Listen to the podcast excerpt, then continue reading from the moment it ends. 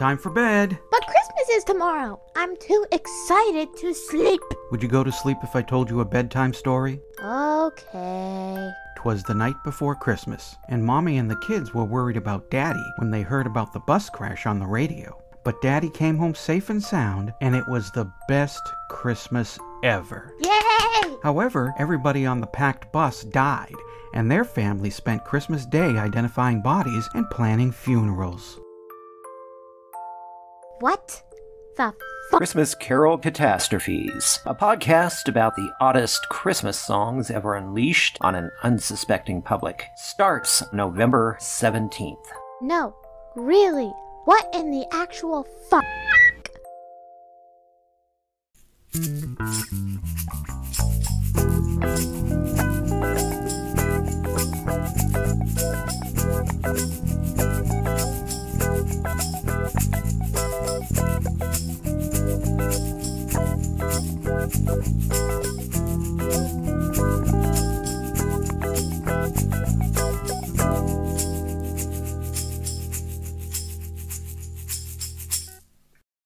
Hello and welcome to Pods Like Us. I'm Marty, well known to my friends as Marv, and this time I am speaking with Philip Catherwood, who is the writer and creator of the audio drama The Dial-Up.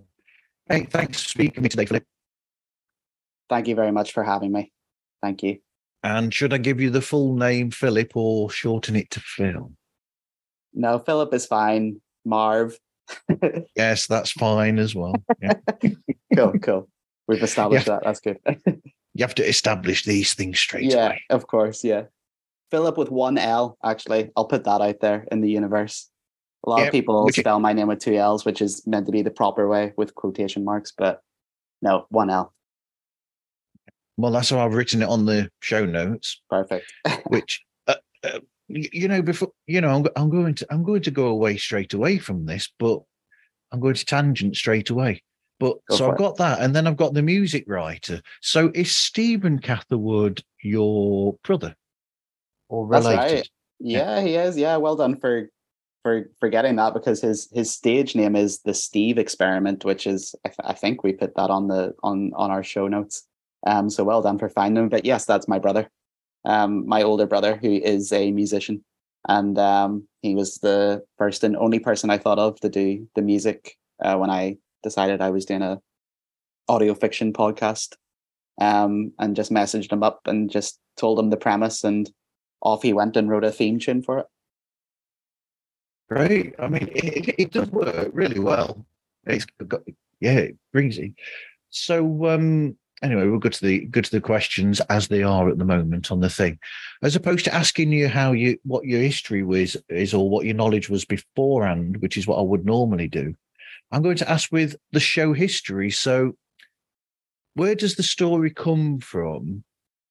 Was the idea originally to be did you have an alternative idea for the story or was it always intended to be an audio drama that it is Definitely, it was always meant to be an audio drama, and it actually, practicality wise, that all came first in terms of so the two actors that you hear in the show they are my friends and I live with them. Yeah. Uh, they've actually since moved out since we started recording it, but at that time we were all living together. They were acting. I I'm a writer first and foremost, so always wanted to write something for them. One of them bought a microphone just before COVID happened. Um, and that as soon as he bought that, I was like, this might be something. So even before COVID, when you know, a lot of people were doing podcasts and audio dramas, I thought this might be something to do. And then obviously COVID happened, and it very much was like a lockdown project. And thought, right, well, we can't get on stage, we can't make any short films. Let's you know, let's do an audio project in our in our living room. Um, and the idea didn't come straight away. I was just like, I'm going to write something for them for like an audio project. Um, and then I just remember being out for a run. Can't tell you which date or anything it was, but usually when I'm running, I try to come up with ideas or think about writing projects because to take my mind off the how tired I am while I'm running. Um, and I, I just, I- it was definitely, it was during one of the lockdowns that we had. I think the second one in 2021 uh, during COVID, and just me running around, just thinking how mad everything seemed, especially during a second lockdown. It's like, is is this life now? Are we just going to have a lockdown every year? Blah blah blah. And then I thought, like, how mad that would seem if I was like telling this to my, my younger self back in the, yep. the late nineties or something. This is this is where my mind rolled away to. And then I thought, well, what if it wasn't my younger self? Because you know, maybe like he'd be too young and wouldn't really understand what I was talking about. What if I was talking to someone who was my age that I am now, in my uh, it was late twenties at the time, and like, what would they make of like the pandemic? When when you just say, oh, by the way, there's a global pandemic, it just sounds so dystopian and doesn't sound real. And how, would you be able to comprehend that? And that's that's really where it started from. And then obviously during lockdown, you had all the uh, Zoom calls um, that we got so used to, you know, that we were doing more than ever. Um, and I just thought, yeah, what if what if you were just chatting to someone online and then you realize that they actually weren't in your time, they were in the past. And that's that's very much the basis where, where the idea came from. And uh, as soon as I had that idea, I was like, right, this is the idea that I'm going to work on with my my actor friends it reminded me saying the dystopian future thing made, reminded me of um what is it uh callum's uh callum's thing about uh, the flying cars oh do we have flying cars or i think he says something like that doesn't he in one of the episodes and then i think i think uh, yes. i mean i don't want to give too much away but in the second season when you've got somebody that's from another time involved he asks them yeah. if they've got flying cars as well. And yeah. he's got this thing about, well, it's the future, so we must have this, we must have that. Yeah, I mean, it's if you remember, if you ever remember, let's say about 10, 20 years ago, thinking about the future, what and trying to imagine what that would be like, and then uh, thinking about that now and being like, oh, I was so stupid. I really thought we were going to be on jetpacks, or I really thought that like cars definitely would be flying. Um, and then you kind of get just like a weird mixed version. I don't know, you've seen like there's going to be like Uber helicopters. Apparently, you know, I've seen I've seen like videos of it. Like maybe that's our far future, but you know, so they might be our flying cars. But um, yeah, that was the whole idea. Like obviously, if you imagine being that character in the '90s, uh, you can imagine what the first thing they would say. You know, and the first thing that comes to their head is like, what's the future like? And then being infinitely kind of disappointed with how kind of similar it is. It's only so the the the two characters to give a basic premise of the show. Um, there's one character who's in the modern day, which at that time was 2022, and he stumbles upon this guy on an online call that comes through to him. He works as internet tech support. Um, and they both realize that they're talking from different times. So uh, one of the guys, Callum, is in 1999, and that's the gist of it, I suppose. But yeah, like the the the the, the long running thing of the series is them figuring out how this has happened, how they've been connected. There you go. You don't need you don't need to me to ask you what the show's all about now. Sorry, yeah, so, yeah. No, you, I, I, jumped ahead. Right. I jumped... that's, that's, fine. That's fine.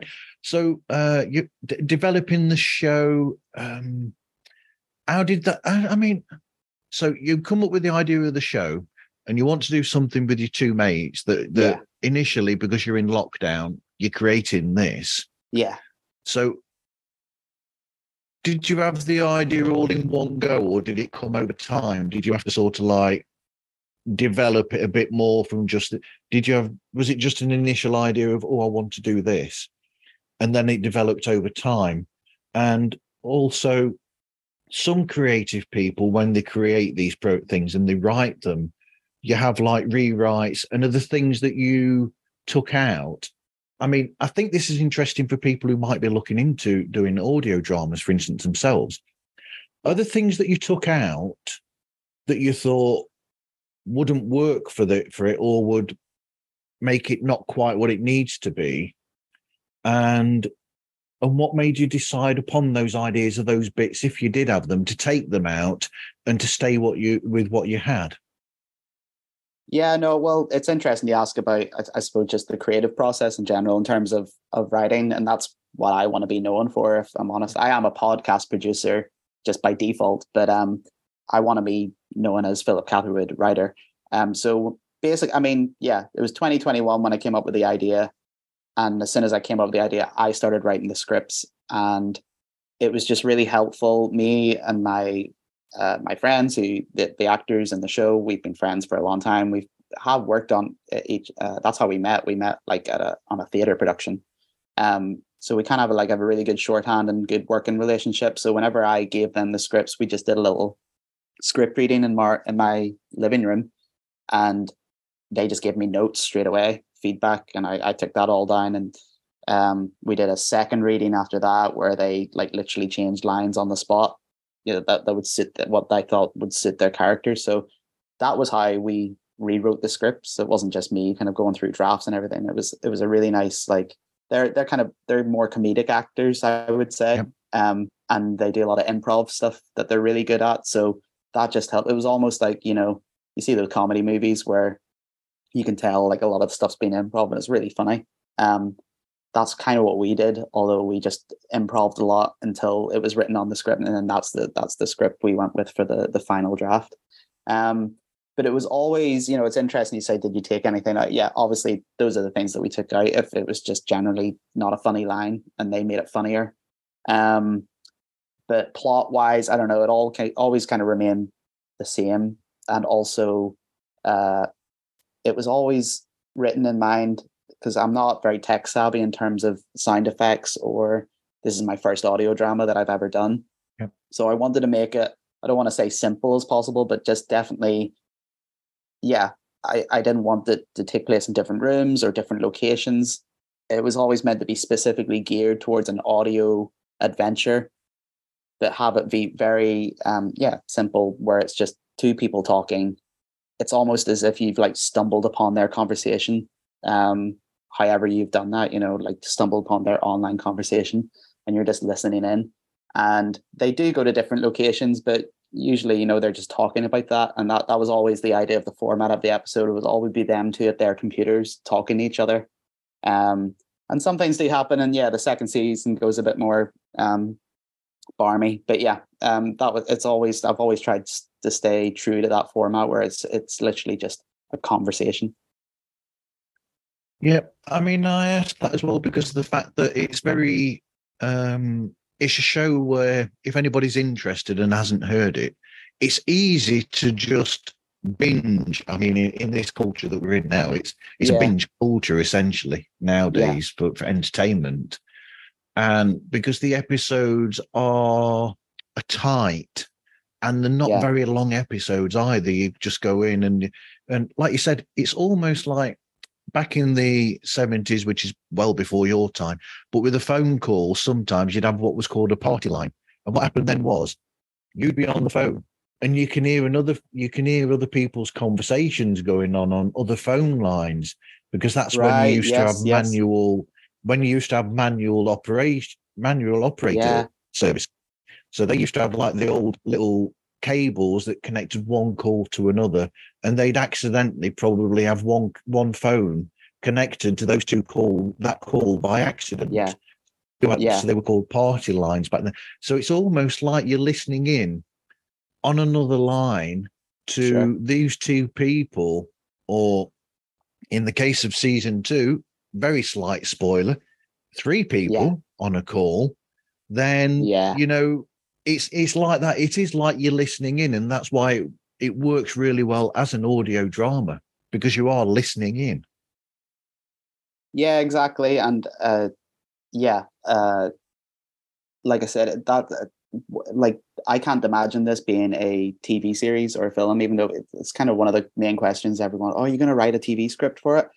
And you know, maybe I should, like uh, in a career sense as a writer. I don't know, but I I really wrote it thinking this is going to be a podcast and only a podcast because it really feels like it's just back and forth dialogue um, between people on a voice conversation, and that gets me excited. You know, like thinking this could only be a podcast. You could only tell this story um, uh, in a, like an audio drama sense.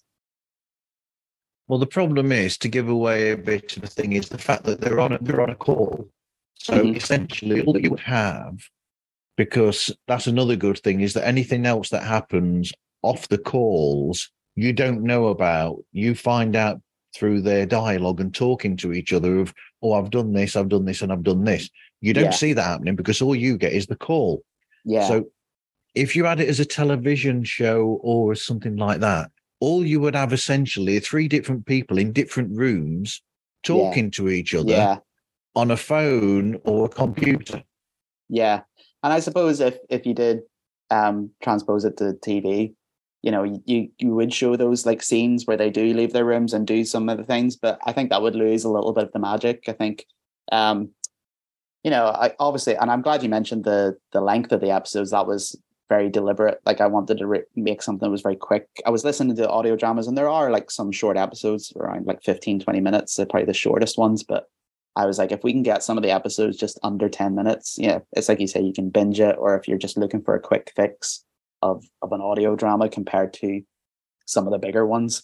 And, and more power to them, you know. There, there's some out there they're like proper anthologies, and the the episodes like 45 minutes to an hour. But I think it's just really nice to have the dial up as well, um, with little bite sized episodes, like uh, I, I keep saying. Um, second season is a bit longer. Uh, the episodes are about uh 10 15 minutes on average. Yep. but yeah the first season's much quicker and that was you know that was due to like production thinking production wise thinking you know with no money behind it and we were just doing it ourselves in our living room. It's like right let's get this done uh, as quick as we can to get it out there.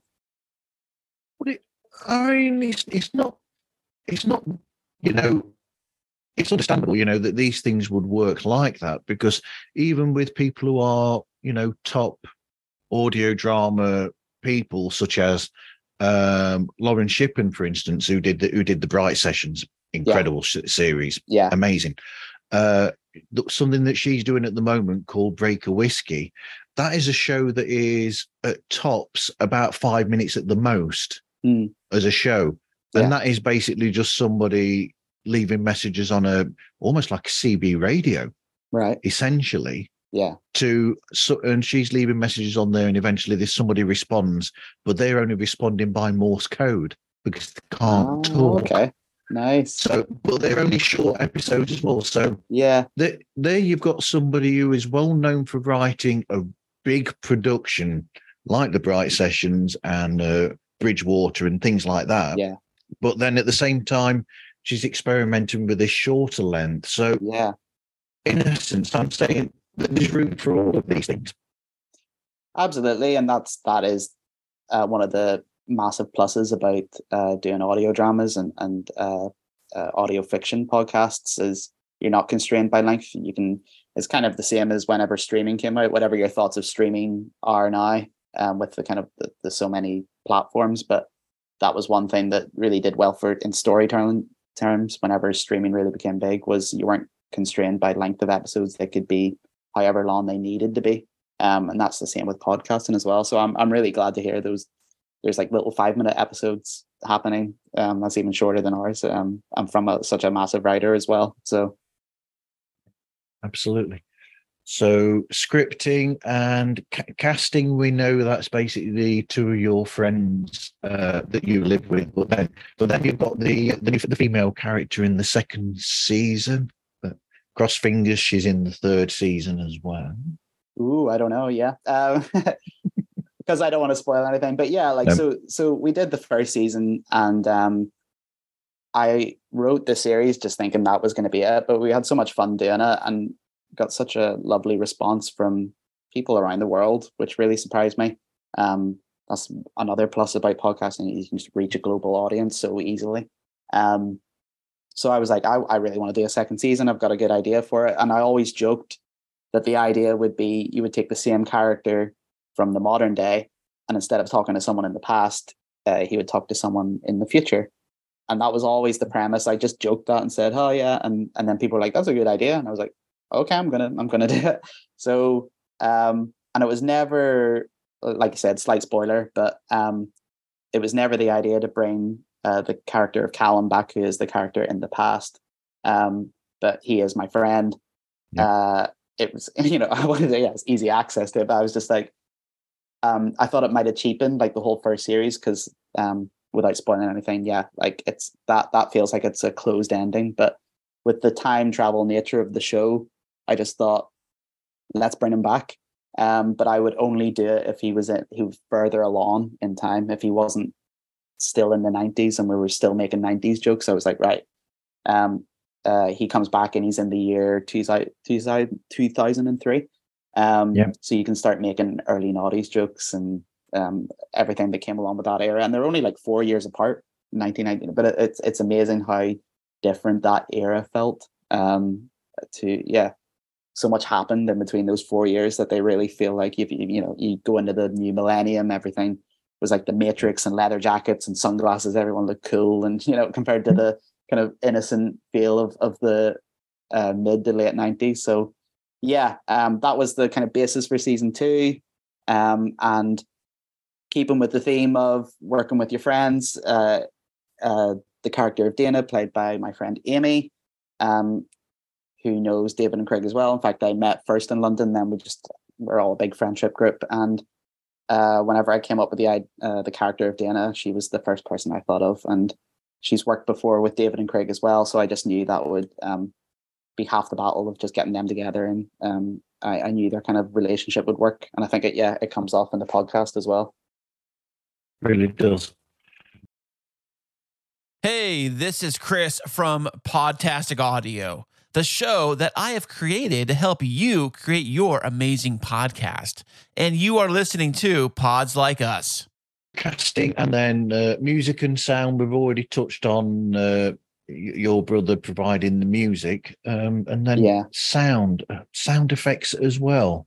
Um, I mean, like you said, there's not not much in sound effects, but what you have got there, um, where does that come from, and how do you get it? Basically, I I just use all the the free uh, sound effects websites that I that I find, um, and that's worked for me so far. Uh, said to you before the show, the third season that we're going to do, I'm hoping to bring a sound engineer on board who I've I've met throughout this whole process, and he'll hopefully have a. In fact, I'm pretty sure he does have a library of sounds at his disposal, which will be really nice. Um, so yeah, but I I mean I I did all the editing for these episodes um, and just needed to get the the sound effects. And once again, like I, I tried to put as little sound effects as possible, just because I knew my limitations as, as a as an editor, as a producer, I suppose. Um, but I think I've done okay. Um, I just uh, I also used Audacity. That's what I used to um, uh, edit all these episodes. And I've met some podcasters since who have kind of like guffawed at me. Went, "What? You did this all on Audacity?" And I was like, "It's a, it's a pretty decent system to use." Um, uh, and people have been giving me like other uh, uh, other tips on what, what to use. I don't know, but it, it worked out well for me. I I've I've yeah I've I've studied a little bit of editing. I, I did like a kind of like film and TV course, which obviously gave me Final Cut Pro, and um, I used to record music as well. Um, my brother showed me like a bunch of things. He is a musician as well, so it all came in handy when when editing this. And uh, yeah, uh, so I I knew how to kind of manipulate sound effects to make them a little more beefier if I just got like a very simple sound. Um, and there's a lot of little sci-fi uh, in this, which um, yeah, I just uh, find I don't know like a chime, a wind chime or something like that, and then made that sound sci-fi. So um, that was good fun. Also stressful because I was just like I don't know what I'm doing, but I, I think it uh, I think it all worked out in the end. I, th- I think it works for the timey wimey on it. Say again, sorry. I think it works for the timey wimey of it. Absolutely, yeah, yeah. That was me Yeah. getting a Doctor Who thing in there. Well, you, you, I, I, I know you'll probably ask what, what kind of inspirations I have, but Doctor Who is is massive. I, I hope that does show. Yeah, it's it's it's kind of like a love letter to Doctor Who. I think. Yeah, but I mean, I mean, I also so I got that. Um, I got uh, I got elements of maybe Back to the Future in there, definitely with the mention of the uh, the, the flying cars, because you know. but um, to give it give it away a bit, I purposely wore a jumper, and the only jumper I've got that's timey wimey is, and I'm going to have to stand up for this, is it's a Christmas one, unfortunately. But it Well, is- it's nearly the time. it is Back to the Future. Oh, go. amazing! That that is an awesome. DeLoreans. Uh DeLoreans, guitars, flames. Yeah, that's great. That's it. That's it. There we go. Something Yeah, for Back- the people the who watch the video. yeah, Back to the Future. Uh, is this is this going out as a video as well? Yes, yes. You, this I will be going on. I didn't on know that. I should have, should have done my hair. Oh my god. Yeah, I, I now through a company called Pod Nation, they put this show out on Roku so people can watch it on streaming on television. Oh, cool. Okay. Well, I can't wait to watch that back as well. I thought I was just going to listen to this back. So, oh, There nice. you go. If you've Um, got Roku, yeah. Roku, then you can find it on Pod through Roku, and then you find something called Pod Nation, and there's all these shows there to to watch. Right. Okay. Yeah. I don't have Roku, but mm, a place where I'm working for does at the minute. So I might just put it on their screen. it's a theater. There's nothing to do just- with their theater. Just put yeah. it up. Just put it up there, and then everyone will go, "Oh, look, it's Philip." Yeah. I'll just advertise my own show in a, in a theater that I work for. That's mad. So what was it in there? Music sound, and then um, yep, the logo. It cha- it changes per season, doesn't it? So it was one one thing one time, and then I did a terrible version of the second season uh, logo as well. Uh, so the first season, you've got an iPhone or iPhone esque uh, Yes, mobile yes. phone, and you've Yeah. got the Motorola flip phone. I think Yeah. it is yeah. on the first season, and second season you've got you've kept with the iPhone style, the smartphone, Yeah. and a is that's a VR um, headset, is it? Pretty much. Yeah. It's, um, it's meant to be like smart glasses. Um, Oh, yeah. Which have just kind of been announced by, well, a few companies have already, like uh, Google Glass was probably the first one that Oh really yeah, because Dana mentions the smart glasses, doesn't she? I think in one of the episodes, does she? Exactly. Yeah. Yeah. She does, yeah, in in in the last episode, and and she says they replace smartphones, which I think might happen. I don't know. Um, I. I, I, I hope they do actually because I always think whenever I'm going out on, on my on my smartphone using Google Maps or something and you gotta keep looking up and down. I was like, I'd love like some lens or something like that that that kind of directs me. And uh, I think when Google Glass, it was a few years ago when it was announced and nothing really came of it, or I don't think it's quite become mainstream. But I think um, Facebook or Meta have um, announced a, a model as well. And what's really funny about that is, so the artist I work with is just from Fiverr, um, Yep. and I, I kind of scarred through um, podcasts, lots of podcast artists, and then just kind of find one whose work was just similar to the what kind of style that I wanted. And um, luckily, I find him, and he's done both of the seasons. And so I, I got in touch with him again and said, "Can you do the season two artwork?" And like you said, the season one artwork was, yeah, just showing the two different eras uh, contacting each other, the smartphone and the Motorola flip phone. So I was like, let's do the same for season two. Um, he's talking to someone from the future this time in 2053. 2052 oh gosh i've forgotten it's 2052 um Yep. and i was like well what could that device be what would she be calling on um and i thought well like an alexa smart speaker or something like that and i thought no no no i really think smart glasses will happen um and he sent me back a image of just that looked like sunglasses um with kind of screens in it and it looked really cool and i was like I don't know, they just looked like normal sunglasses. Let's do something more futuristic. And the most funny thing that happened was whenever Meta, Facebook, Mark Zuckerberg did that announcement, they looked like Ray-Ban sunglasses. I think I don't know if they have partnered with Ray-Ban or something like that, but um I was like, oh my god, my artist was right, you know, like and I corrected him and made him do something that looked proper futuristic. So I've I've become that um character in the show He's like, what's going to happen in the future? Is it all going to be, you know, like flying cars and everything? And I, I've become that in my own show. Um, so yeah, uh, but yeah, I, I that that's just uh, something I think will happen in the future. And yeah, like Meta has like since the show, show's released, Meta's come out with it. I'm sure there'll be other manufacturers for for smart glasses. You see, they were right with Joe ninety all along. Joe 90, yeah, that's a that's a great. Um, I haven't I haven't seen loads of episodes of Joe 90, but my my dad raised me on Thunderbirds, and uh, so I have seen Joe 90, and that's that's definitely a great, that's a great shout. Uh, recording and editing, you've already explained. Mind you, I've seen you. it almost looks really it's really professionally recorded. It's almost like you record somewhere else because you get really good sound. But was it all recorded at, at home then, where you are now? So the the first season was recorded in our living room where I'm sitting right now, actually. Yeah. Um, and we soundproofed it as much as we could. We just kind of like built an area around us and and put some uh, sheets. We didn't do the whole we didn't do the whole shebang. We just thought like this is very DIY. Let's do it like that, you know. And and if people complain, they they complain, but no one has, you know. And so it sounds a little echoey in the first season, but I didn't matter. I was like, if the writing's good, then hopefully people will just go along with it. But for the second season, I was like, right, let's let's do it a little more properly. Let's go to a studio. And luckily, my friend uh, study studied at uh, Middlesex University doing a sound course, so he just booked the studio, and we did it in one day. Which people, that's another one where people kind of go, Wow. what?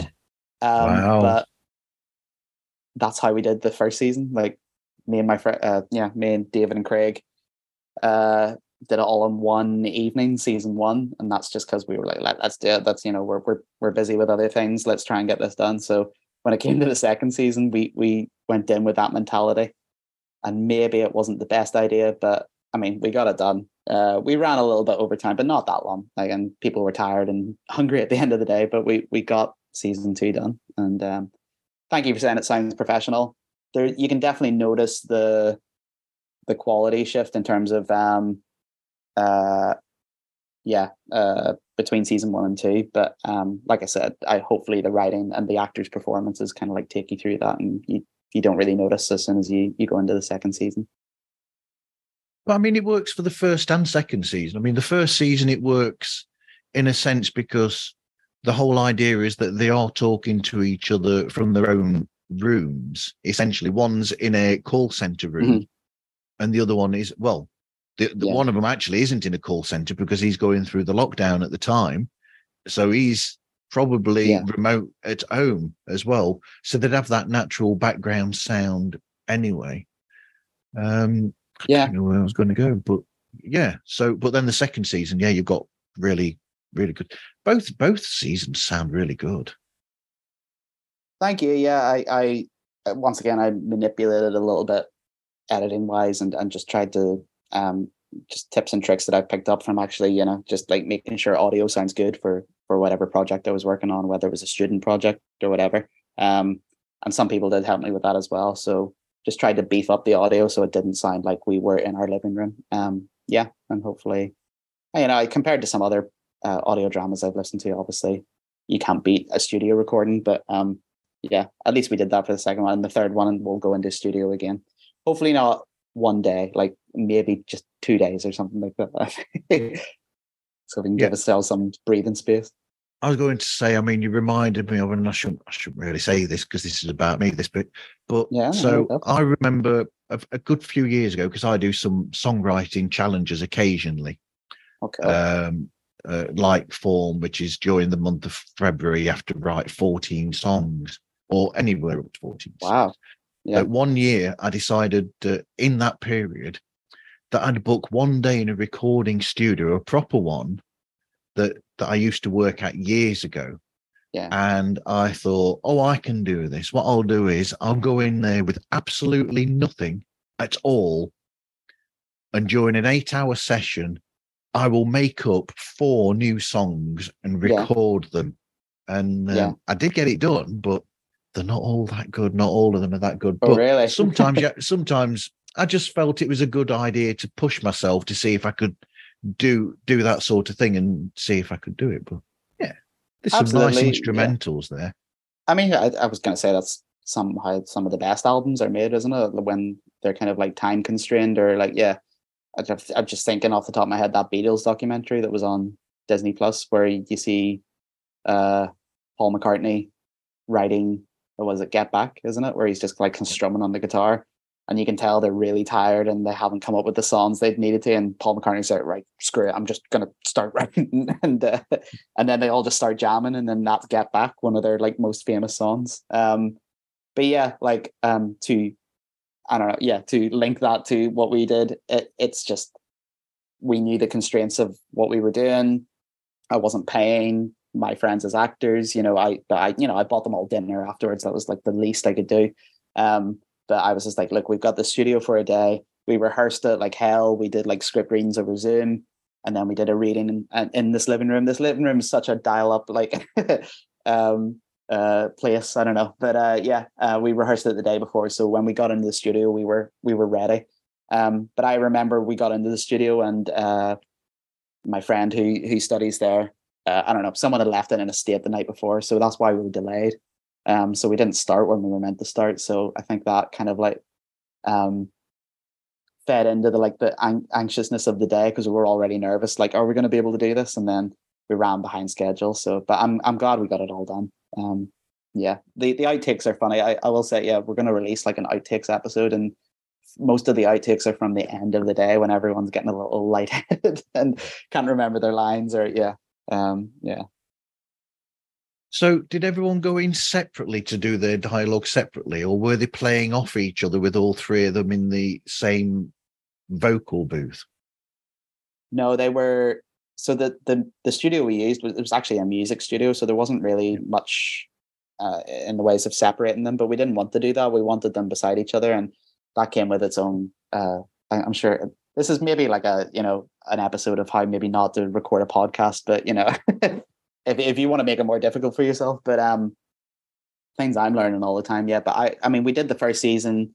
The the microphone had a two way directional thing, so you know they were in the same room. So I was like, let's do the same for season three, season two. Sorry, but like like you said, you know, it's um the way the dialogue is and the way they interact with each other. They really bounce off each other and uh, cut each other off a lot of, and that's the way that's that's very deliberate the way it's done. So I was like, no, they have to be in the same room. Um, and then I got I got three the three separate microphones. I got them sent to me, but they didn't match up. Um, and I don't know what happened. Like I yeah, I've never had to do this, but like I said, it's first audio drama. Um, and I asked the guys, and they were like, "No, no, it should it should match up." Um, so anyway, I had to kind of just put them in uh, right beside each other, and then really like manually like splice it until the the audio really matched up. It really should have been done apparently automatically, but I uh, yeah that took a long time at the very start of editing. Um, I'm sure maybe the, I bet you the sound engineers listening to this now going, uh, maybe even yourself, Marvin, would have been like, you could have just done this. Um, and maybe I'll message you in the future, Marv, for any technical help, actually. I think there's some better people to contact than me, probably. No, um, no, I'm, I'm messaging you, Marv. you oh sort of like the the the sound issue we had just before this call. I, I don't mean to spoil, but yeah, like we um what what happened, Mark? All because the Wi-Fi box was next to the mixer for the microphone. Yeah, that and was all it, it was. It, it, did sound like I I know you were recording from the start. I definitely take like a sample of that sound because it it's it's so funny. Like it happened for when you're talking to me about this show about uh miscommunication or like yeah uh connecting to different times and different places because it sounded quite eerie and it sounded like a bunch of people talking all at the same time. And I was like, is that what Wi-Fi sounds like? Is that that's true? That's the true I'm, sound I'm go- of Wi-Fi. I'm going to have to put that in post. Yeah, go for it. I'm sorry. Yeah, i am giving you extra work to do, but uh, it was Thanks. quite it was quite creepy. It was quite eerie, but cool. Yeah. Thank you. Thank you. I've got Thank that you. to do now. Yeah. Thank you.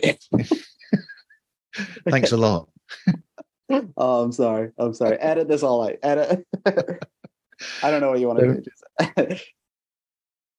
so, welcome to And Volume for All, a deeply reverent and lovingly irreverent exploration of the history, philosophy, and future of the greatest music in the world, heavy metal. I am your cinnamon host, Crunch, I guess. Quinn uh, recording and editing on. Uh, well, you've just done a really good explanation there of editing. Um, yeah, but yeah. Um, yeah, I've had editing issues before now as well. When I did the, uh, I said to someone before when I did the James Bond group chat uh, yeah. last year, because last year was 60 years of uh, Doctor No, the first Bond film. Right. I, I yeah. thought, oh, it'd be great to get yeah. a group of people together, and I and I just, I think I did something a bit wrong, really. I put out an invite and said, "Oh, you know, you can all do this," and then I put the link in a public feed. You know, so I put it out on Twitter. Right. You know, this is the link in a normal post instead of having like a private group. I thought, oh, there's the post, and then I think there ended up being ten of us in the chat and and I had it on Zencastr at the time. So then at the end, I've got ten different feeds of people's voices, and there were some issues with one or two of them where they kept coming out and coming back in. So I had different. One person, for instance, I had four different audio files for that person, and I had to work out where in the show that these parts were. So I had Yeah. to think, right, where does that go? Where does that go? Where does that Oh, go? Where does that go? And I'm like, okay. So Yeah. it's almost like a jigsaw with that person. yeah, And then people talking over themselves as well. The episode ended up being longer because everybody was coming out. So few people coming out with really good things at the same time. Mhm. But you can't have them talking over each other because it's just like a cacophony of noise. yeah. And I thought, what can I do? Oh, I know. I can splice this and elongate it so that everybody gets the saying that are interested, but they're not talking over each other. You can hear it all distinct, you know, you can hear it all really well. Well done. Oh, yeah, I'm sure that took a long time. Yeah, and a Yeah, lot of yeah, yeah. a lot of energy. Yeah, it it does. Yeah, that I mean that sounds much harder than what I had to go through. I'm actually feeling I'm, I'm good about myself now. yeah, You're okay till you Uh, get to 10 people. Keep yeah, going. exactly. Yeah. So, pr- promotion then, promoting it. You, you've done a really good job of promoting it on Instagram, for instance. Thank you. So, what ways have you promoted the show? Yeah, um, I, I've just know from the first season when I was finding my feet with like promotion and everything. Like I find Instagram was the the the kind of big driver for it. So I've I've focused on that. And actually, with season two, it's it's weird. It's kind of swapped, and I find like Twitter is um in in terms of like other audio dramas willing to share your work and stuff like that. It's um, but I find yourself on Instagram, Marv. So yeah, like I'm I'm I'm a fan of both, and uh, but definitely the stuff uh, we made for I have a friend who does a lot of video editing work. So I, I just asked if he would come and record us on the day. And then um, we did uh, cast and writer interviews with myself as well. Um, and that was all done in the kind of with Instagram in mind and Instagram reels and, and putting videos up just so there was some behind the scenes content because for the first season it literally was just me doing caption videos from the episodes and I was like no I'd, I'd really like some yeah, like some FaceTime with the cast, and so you can kind of put a face to the voice, and just so I had something to post on Instagram as well to keep people interested, or you know, uh, people who haven't quite listened to it yet. If you keep putting this stuff out there, they might go, okay, yes, I'll I'll I'll, get into this now if they still follow the page. So, um, it's it's quite interesting. It's um, I've I've definitely noticed like we, you can see on on the the, the app I use your listener numbers, and it's definitely season two's definitely gone up.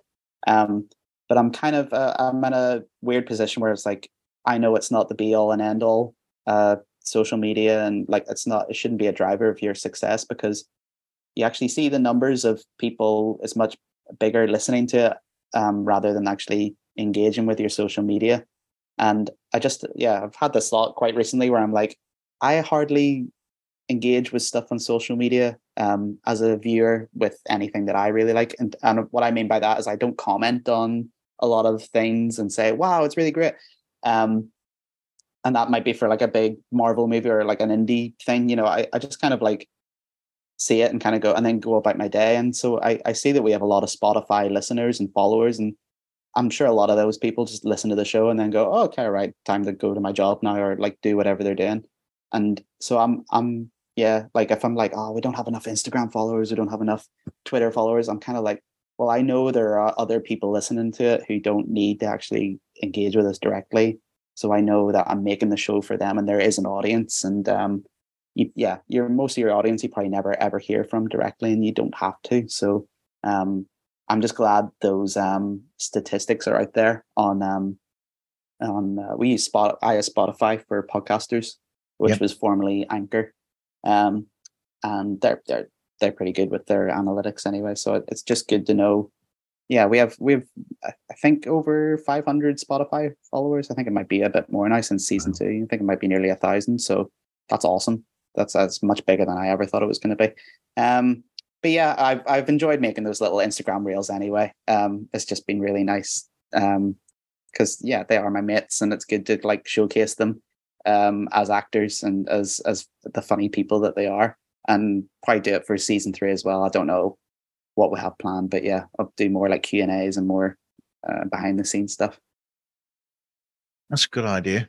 I mean, if if the if the engineer as well that you that you're hoping to get, you, Yeah. you could also always do a thing where if he's creating a sound for the show, you could actually put a reel up, for instance, of him doing the foley work for it. Maybe. Yeah, definitely. Uh, I mean, Josh, my friend, uh, he he kind of recorded the whole day that we were in that recording studio, and I think he still has more stuff um that he could show.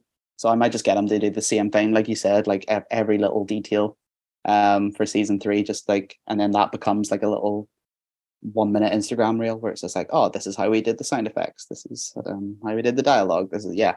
Um, it should definitely do more of it, but also I'm sure you're very aware as well. You're on Instagram and, and all the socials. It takes a lot of your energy and you just want to focus on your on your work, you know, and there's there's literal companies who just have marketing teams, you know, and when you're doing it yourself, I'm sure any podcaster listening or watching this will attribute and, and completely get it drains you a little bit. So um uh thank you for noticing or thank you for saying the the, the social media stuff was good because um really did try with it this season as well.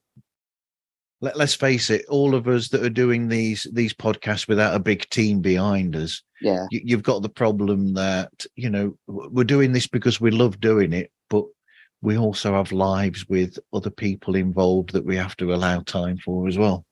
Yeah. And I, I don't beat myself up about it if I feel like the social media side isn't going well. Or it's just like, oh, this didn't get as much engagement as this thing. Because like social media, it's the thing is it's just as good as podcasting. Your your episodes are always there. People can listen to it at any time and people can go on your Instagram and just flick through and go, oh, they don't really care if the post was from last year. They kind of go, oh, this is oh, this is a great little supplement to it, I suppose. Um so this has become like a little bit of advice for social media. I think I, I do think it's important actually. Yeah, if any podcasters are listening, um, I know you can get yourself down on oh, I'm not getting as much likes as as some other Instagram show or um Instagram podcast, but um as long as you're making the stuff and and you can kind of like uh promote it in the future, you know, Instagram is everlasting. It's not going to go anywhere social Yep. media is everlasting. It's all a very fluid thing. So um, as long as you're getting the content on there, um, it's good. Yeah, that information is still out there. J- James Gunn should have realised that and deleted it before all that stuff was found. Yeah, yeah. Be careful what you put on. Yeah, that, that's a that's a good side note. Yeah, yeah, I can't believe I said that. yeah. Uh, so, so the next one. I, I mean, I, I always, I always like this because I'm a big fan of time travel related media. Uh, so, what are your personal with this show? Do you have rules for this? d- d- For them talking about talking between time? Have you set rules there in place that you that you that you follow with the writing? Um, not really too much because um, I'm I'm not going to really sell myself as a writer here, but definitely the whole tone of the show is two people who don't know a lot in terms of science or physics or time travel in general. You know, they're very much your everyday people, and the the story's a lot a lot about friendship and finding someone new and and and really connecting with them as much it is as it is about science and and time travel, which I'm a big fan of anyway, and science fiction. Um, so the tone was always meant to be very lighthearted and not take itself too seriously and not take the science very seriously. But then you still have the the, the central character, uh, Lewis, who, you know, lists lists all the other time travel rules of Back to the Future. You know, it's like don't Yeah. tell anyone that we're talking right now because you could change things. You know, and it's you know like the butterfly effect. You know, you change one thing in the past, it'll it'll erase his future, or he's worried that things will start disappearing, like his family or like a building will disappear because of what Callum in the 90 does in the 90s. Uh, uh, something he might change, but you know that's why I put in. There's an episode, yeah, bit in the episode where he carves his name into a tree Yeah, in the 90s so he can see it in the future. yeah. You And I- beat I to still- it. Yeah, I stole that from Doctor Who. Like you can, you can probably, uh, you can probably tell a lot of things that I stole from Doctor Who, or or um, paid homage to. That's uh, like a Quentin Tarantino kind of thing, you know. Um, the it's I think it's the 50th anniversary special where he where they get stuck in the prison and he writes the he carves the uh, message so that someone can see it in the future. It's uh his the companion at the time, Clara, isn't it? Um, so I just but I just thought that was a funny like little motif where it's like if you yeah how how could they connect? That's what I was thinking.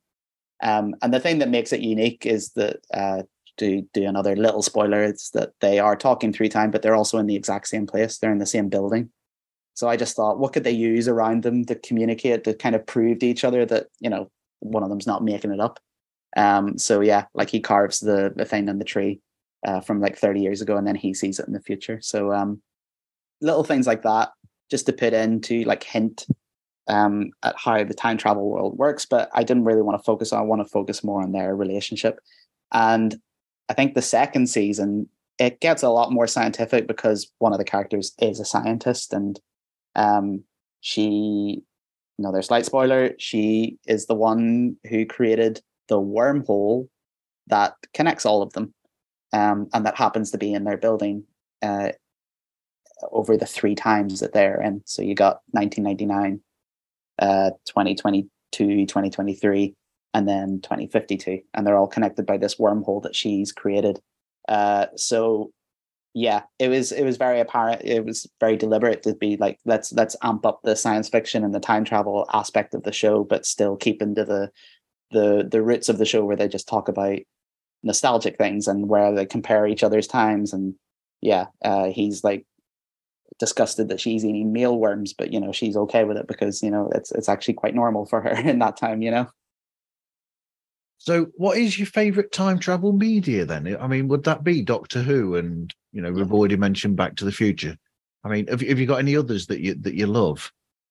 I mean, it, I I do I just have to say Doctor Who is the trumps everything. If I'm honest, um, and I'm sure anyone who loves time travel will have experienced it at some form or other. But you know, I I I love the Russell T Davies era whenever he brought it back in 2005, and a lot of my writing I think is definitely influenced by that in general because I just I think he's a great writer. You know, he, he's someone I aspire to be because he he loves science fiction. He did Doctor Who, but he did it in a really grounded, dramatic way, um, and did it with really, yeah, really good characters. Obviously, the Doctor himself, but all the side characters as well. Um, and he goes off and writes other very hard-hitting dramas like It's a Sin, you know, and then he's coming back for this iteration of Doctor Who for the 60th anniversary, which I'm very much looking forward to. It's airing this Saturday, isn't it? The um, yep. Are you a fan yourself, Marv? I haven't asked. I am. Yep. Yeah. Very much. Yep. Nice. So um, yeah, that's definitely up there. But um, Twilight Zone, I think, is is a great kind of example in terms of just the way those stories are told. And you know, I, I haven't seen all of the episodes of the Twilight Zone, but I definitely grew up watching it. My dad was a big fan. Um, so sometimes episodes would just be on, and I would I would catch an episode or two. Um, and yeah, just little, yeah, because just because Twilight Zone is always about little, talking about tight storytelling. You know, they have, you know, they're they're very short episodes, and they have to say so much and deal with massive science fiction plot in such a short amount of time. That was definitely an inspiration. Um, and obviously, you know, they they do a lot of science fiction tropes, but obviously, time travel is one of them. Um, yeah, and Back to the Future, obviously, because it is the quintessential time travel story and and quite rightly you know it's amazing how much in other time travel things that have been taken since takes from back to the future it's, it's not quite um spoken about how much they invented of the kind of like time travel lexicon you know well, they they even uh, they even uh, reference Back to the Future in the um, uh, Avengers Endgame. I think it's, yeah. men- it's, yeah. it's mentioned in there. A lot of these films where they'll where they'll talk about time travel nowadays, they will basically say, "Oh, but like like like Back to the Future."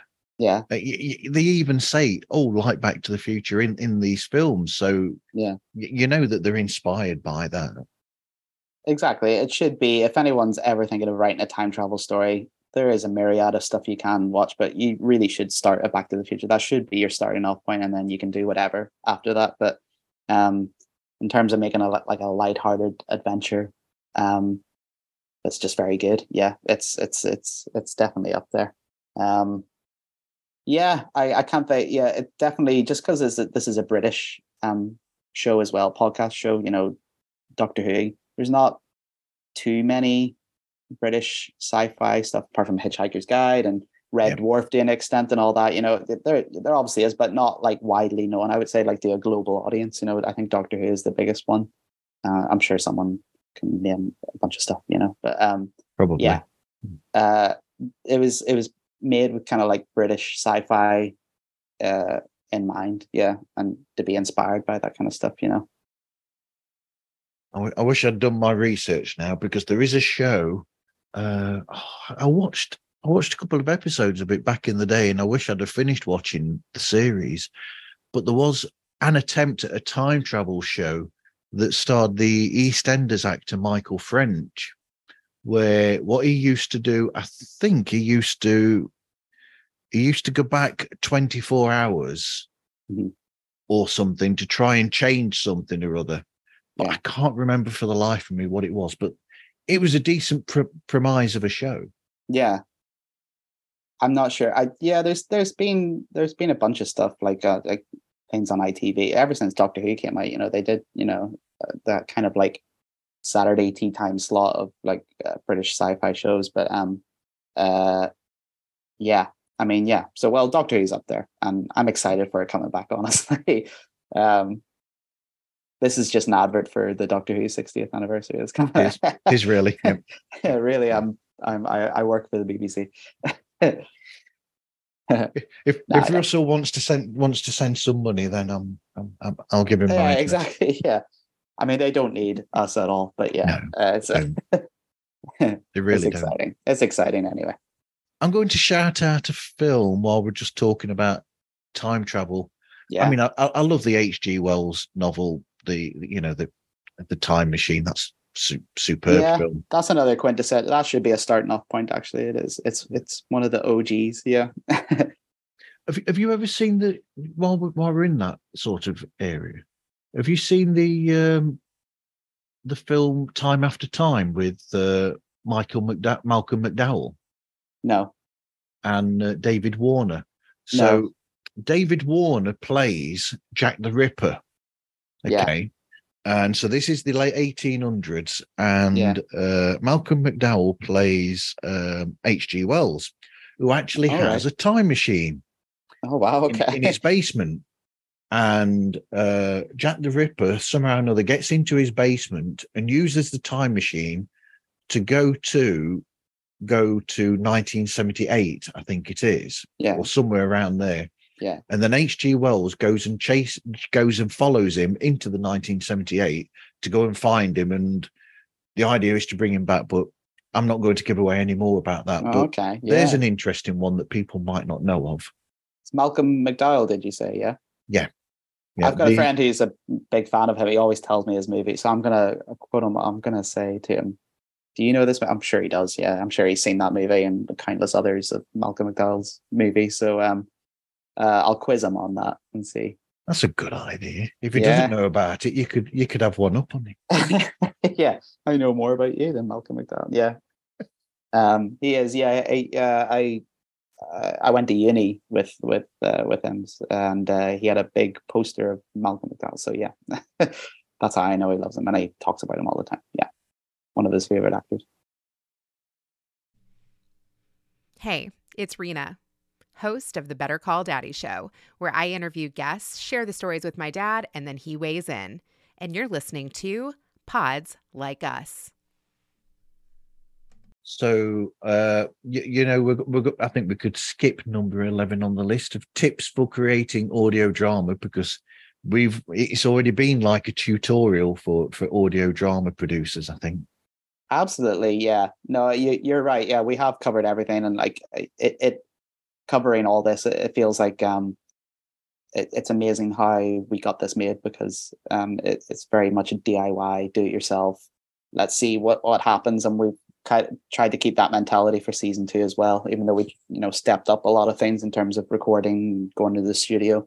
Um, and we'll try to keep it for season three as well. You know, because yeah, I'm I'm funding it myself, so I'm trying to find all the best creative ways to do it. Um, but in terms of like I don't know, yeah, advice for anyone, just yeah, do it. And uh, I mean, everyone's creating podcasts at the moment, you know, but um, some people might feel that they have limitations. But yeah, no, like like we've said, you know, I you know we did this in the living room, and you just got to believe in your writing and your your passion for it, and that always shines through. And audience members um realize a lot of like limitations that people have at the moment, you know, because um everything's franchised, everything's shared universes and and big, you know, corporate companies on streaming.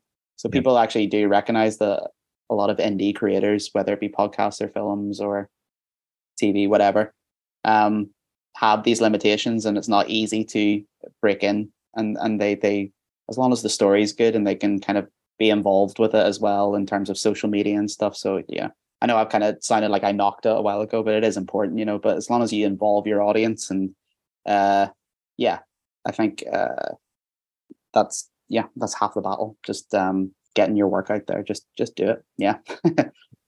so that that basically would be probably the, be the same exact for the next one, which is advice for anyone wanting to start a podcast. You'd say exactly what you've just said, basically. Yeah. Absolutely, yeah, and um, it's a it's a it's it's interesting uh, whether it depends whether you're doing because I know you you um, interview a lot of non-fiction podcasts, which is like the bulk of podcasting, I suppose. You know, um, audio fiction is quite a small um, corner of that. Um, and it is growing. That's the thing. I want to do a shout out as well because actually, we the Dial Up has just joined the Apollo Podcasts network, yep. um, uh, which is a platform for purely just for audio fiction uh, podcasts. Um, so it is a platform that you can download onto your phone. Um, and all you just have to type it as Apollo Podcasts and it'll come up. And uh, yeah, you can listen to a multitude of uh, fiction podcasts on there, but also they have a subscription service called Apollo Plus, which the dial up has just joined. Um, and you get to listen to the dial up and lots of other fiction podcast shows um, ad free. Um, there's a lot of bonus content on there as well. And that's what you pay for in the subscription and and lots of the shows so that's something i'm in the middle of at the moment is um editing a bunch of bonus materials that we've done um, when recording season two with Apollo Plus in mind. So um, yeah, we didn't run adverts anyway. So whenever you listen to the podcast, the dial up on Spotify now, it just comes up with a, a message at the front with um, about Apollo Plus. Um, but all the the bonus content, if you want to listen to that, that's going to be on Apollo Plus. Um, yeah, like exclusively for I don't know how long, and then maybe we will release it, you know, on the main feed. But um, yeah, it, it don't we don't have a Patreon yet or um any of those kind or Ko-fi um coffee. How do you say it? Coffee. I sound like such a. I know. you know, I, I think yeah, is it Ko-fi or coffee? I can't remember. I know they have buymeacoffee.com or whatever it's called. That's the one. Is, is, it called yeah, Co? Or... Is it called Kofi? I, I know that's, how, I know that's how the Americans spell the name Kofi. Yeah. Oh right. Okay. Yeah. No, it's um. Yeah, I just know it's that one. Yeah, I, I don't know if it's the same as because the idea is yeah, donate three. You know that the three dollars whatever. Yeah, the price of a coffee. But I, you know, it's spelled ko-fi as in sci-fi. You know, so yeah. is that how you say it? Anyway, so we don't have that, and I'm really hoping Apollo takes up the bulk of that because I would love to do Patreon and and things like that. Um, but I'm really excited by Apollo because it, it seems to be like a really good amalgamation of all those things that podcasters are using. Um, you know, what's the advice for fiction podcasters, or what what do I think needs to be done? I've always said when I started, there needs to be a good platform for fiction podcasts. Um, there already is, obviously. That's what makes podcasting so great. You can just get an RSS feed and then it goes on to Apple Podcasts and Spotify, and people are really impressed by that. And it's like, wow, you're on Spotify, you know, and that that's so cool.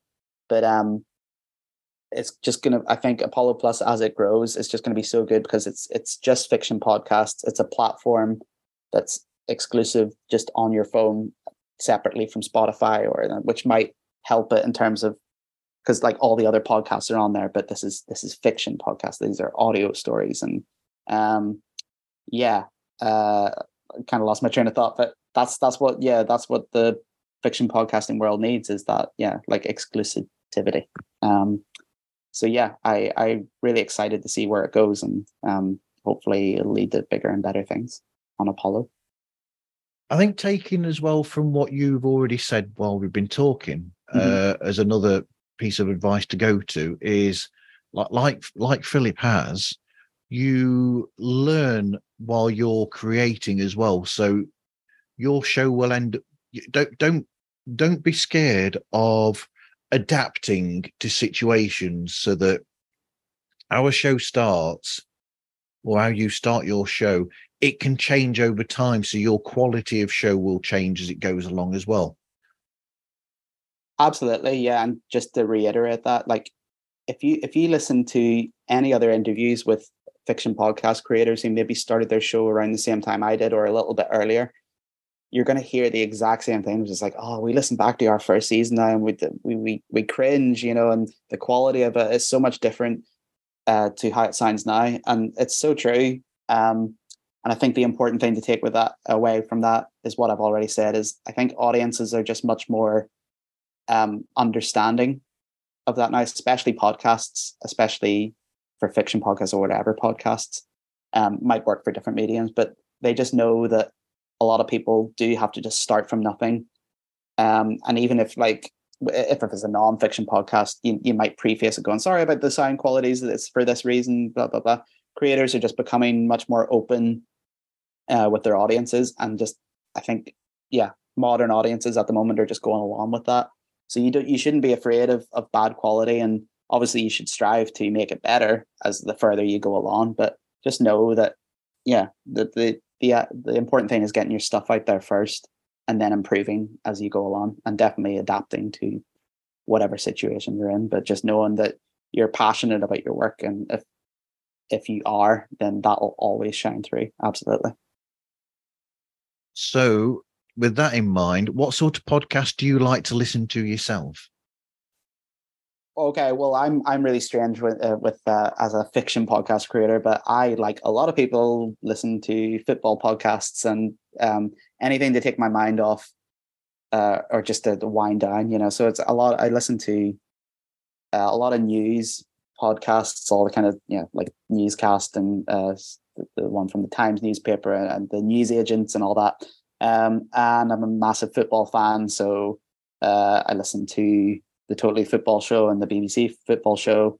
Um, and so I, I, a lot of my podcast listening I do at the end, end of the night. Um, and I, uh, when I'm pretty much going to bed or going to sleep, I'll leave it on and just uh, use that as kind of white noise to go to sleep. I always find it interesting how people consume podcasts, whatever podcast it is, like throughout the day or or whatever they're doing at the gym or on a run or something, or just walking to work. But that's when I listen to my podcast. I re- definitely listened to so much more audio dramas since I started doing the dial up.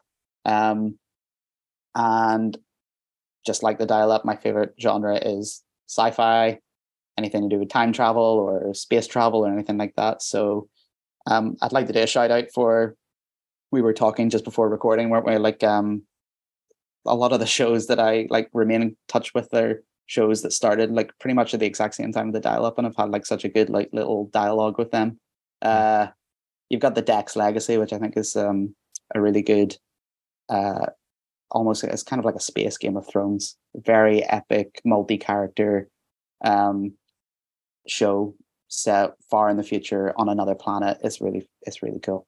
Um, you've got Haunted, the audio drama, um, Yep. which is a really good like anthology based show. And they we were talking earlier about yeah, you got the dial up with bite sized episodes. They are huge. You know, they they've created hundreds of episodes and all with really cool original stories. Um and, and different stories as well. They're very inspired by Doctor Who as well and the X Files, I would say. Um, but every story of theirs goes to a different location, a different monster that they're dealing with, um, with just like these like really cool, fun central characters. So, um, if you're looking for audio drama to listen to for days on end, that's one you should definitely listen to. And then the Chronicles of Wild Hollow. Yeah. um, who I know you've had on the show before, um, who uh, that their their show is awesome, and I just want to shout out their their artwork because their continued just artwork that they they they share on social media and everything is is unrivaled, um, compared to so many other podcasts. So, um, their name should be uh spoken about a lot more.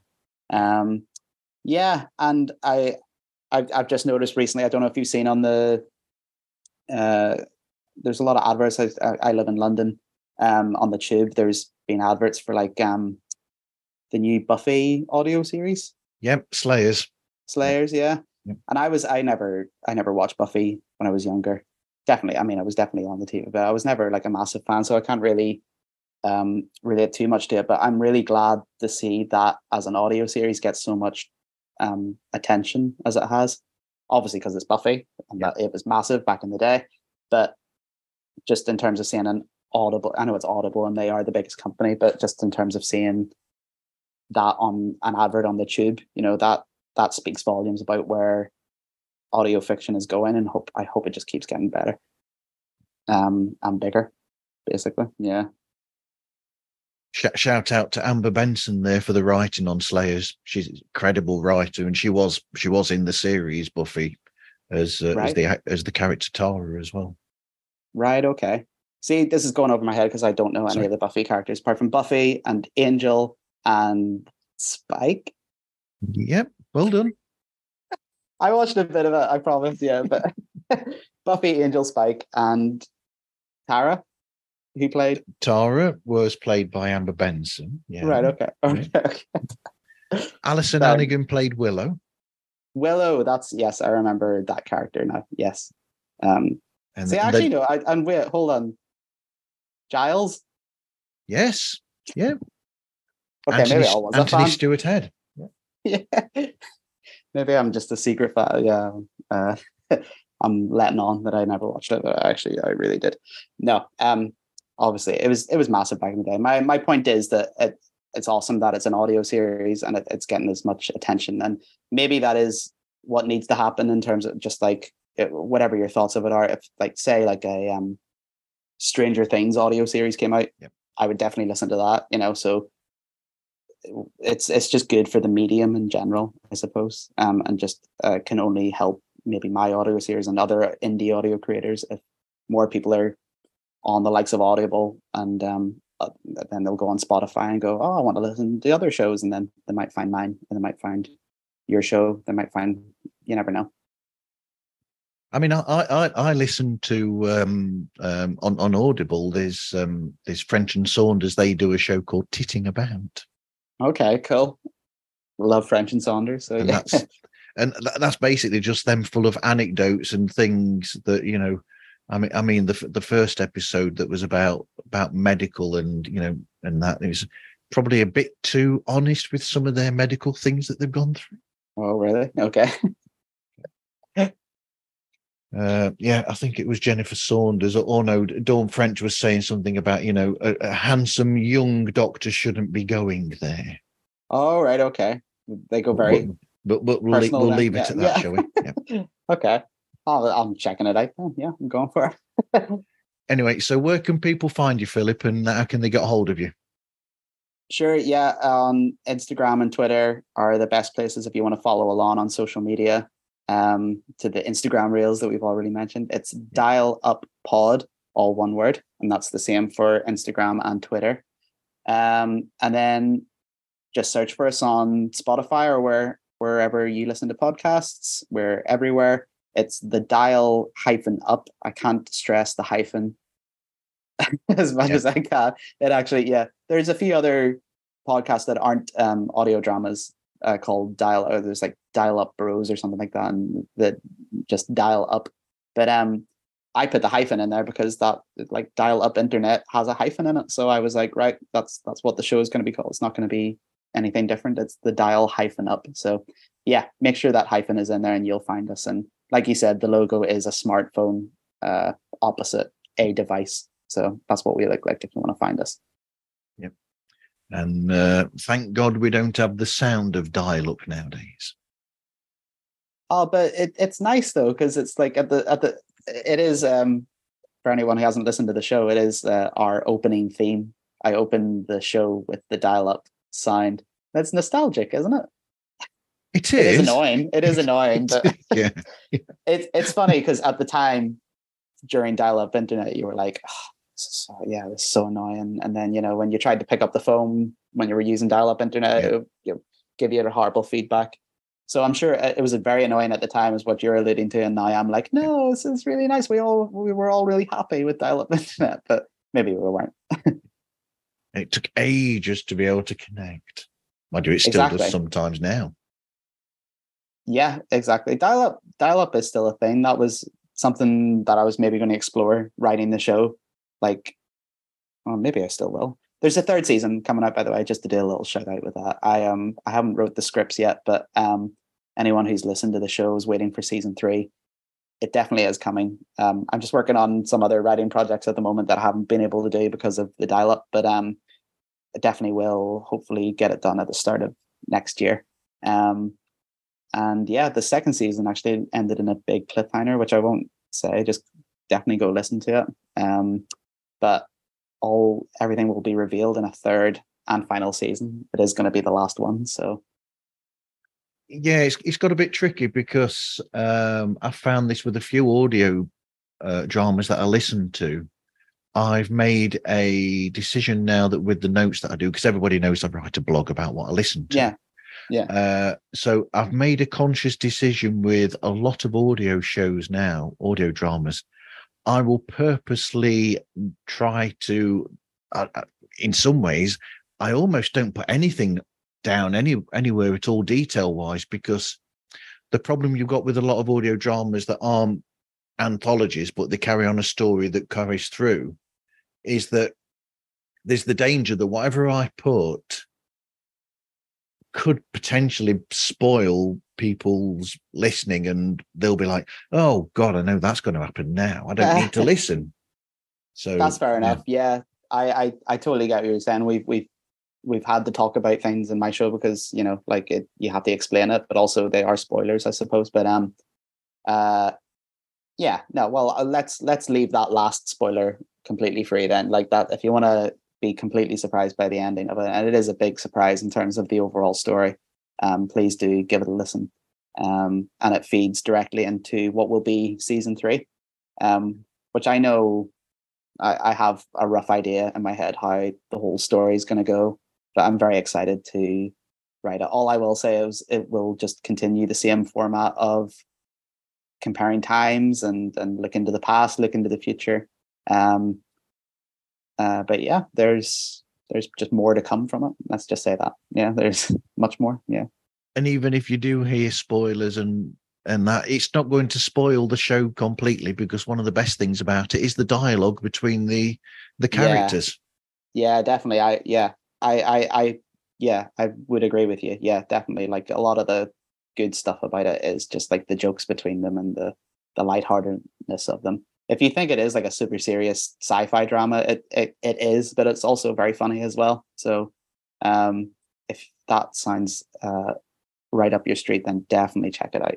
Um and like you said, the, the episodes are bite sized. You can listen to it on your walk to work or walk to the gym or whatever. Yeah it's um it's a nice fun bite-sized series especially the first season you could probably you could probably watch that on one one commute to work absolutely yeah definitely anyway thanks for speaking with me today philip.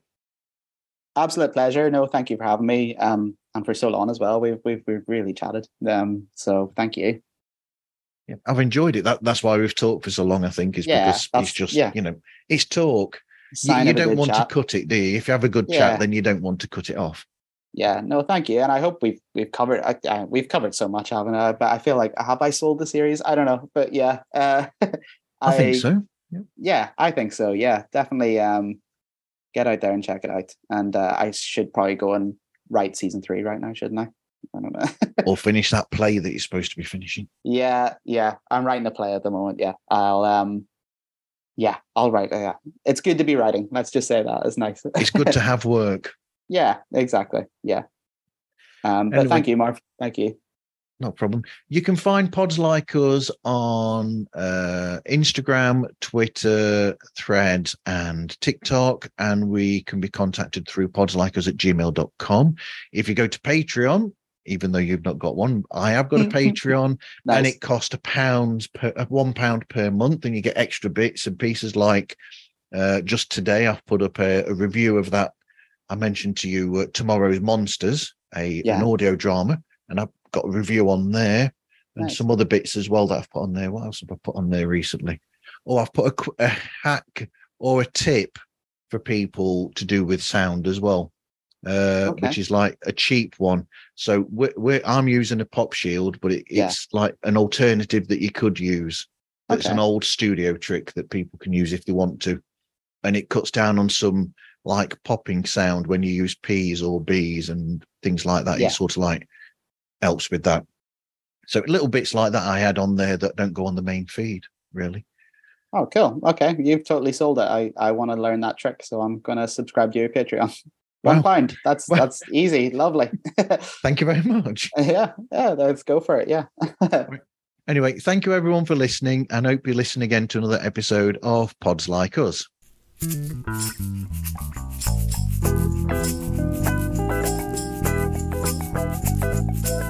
What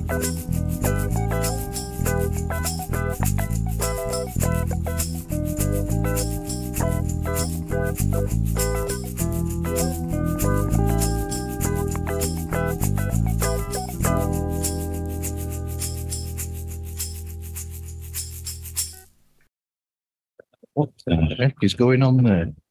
Hello. Hello? I'm here. All right. I can hear static. Yes. Yeah. I can hear that too. Do you want me to mute myself and see if it's me? I think it's me. Okay. I think my because I've had to move all this room back again because it was all in a different order. Right. Okay. you got to figure out. How the heck am I going to do this?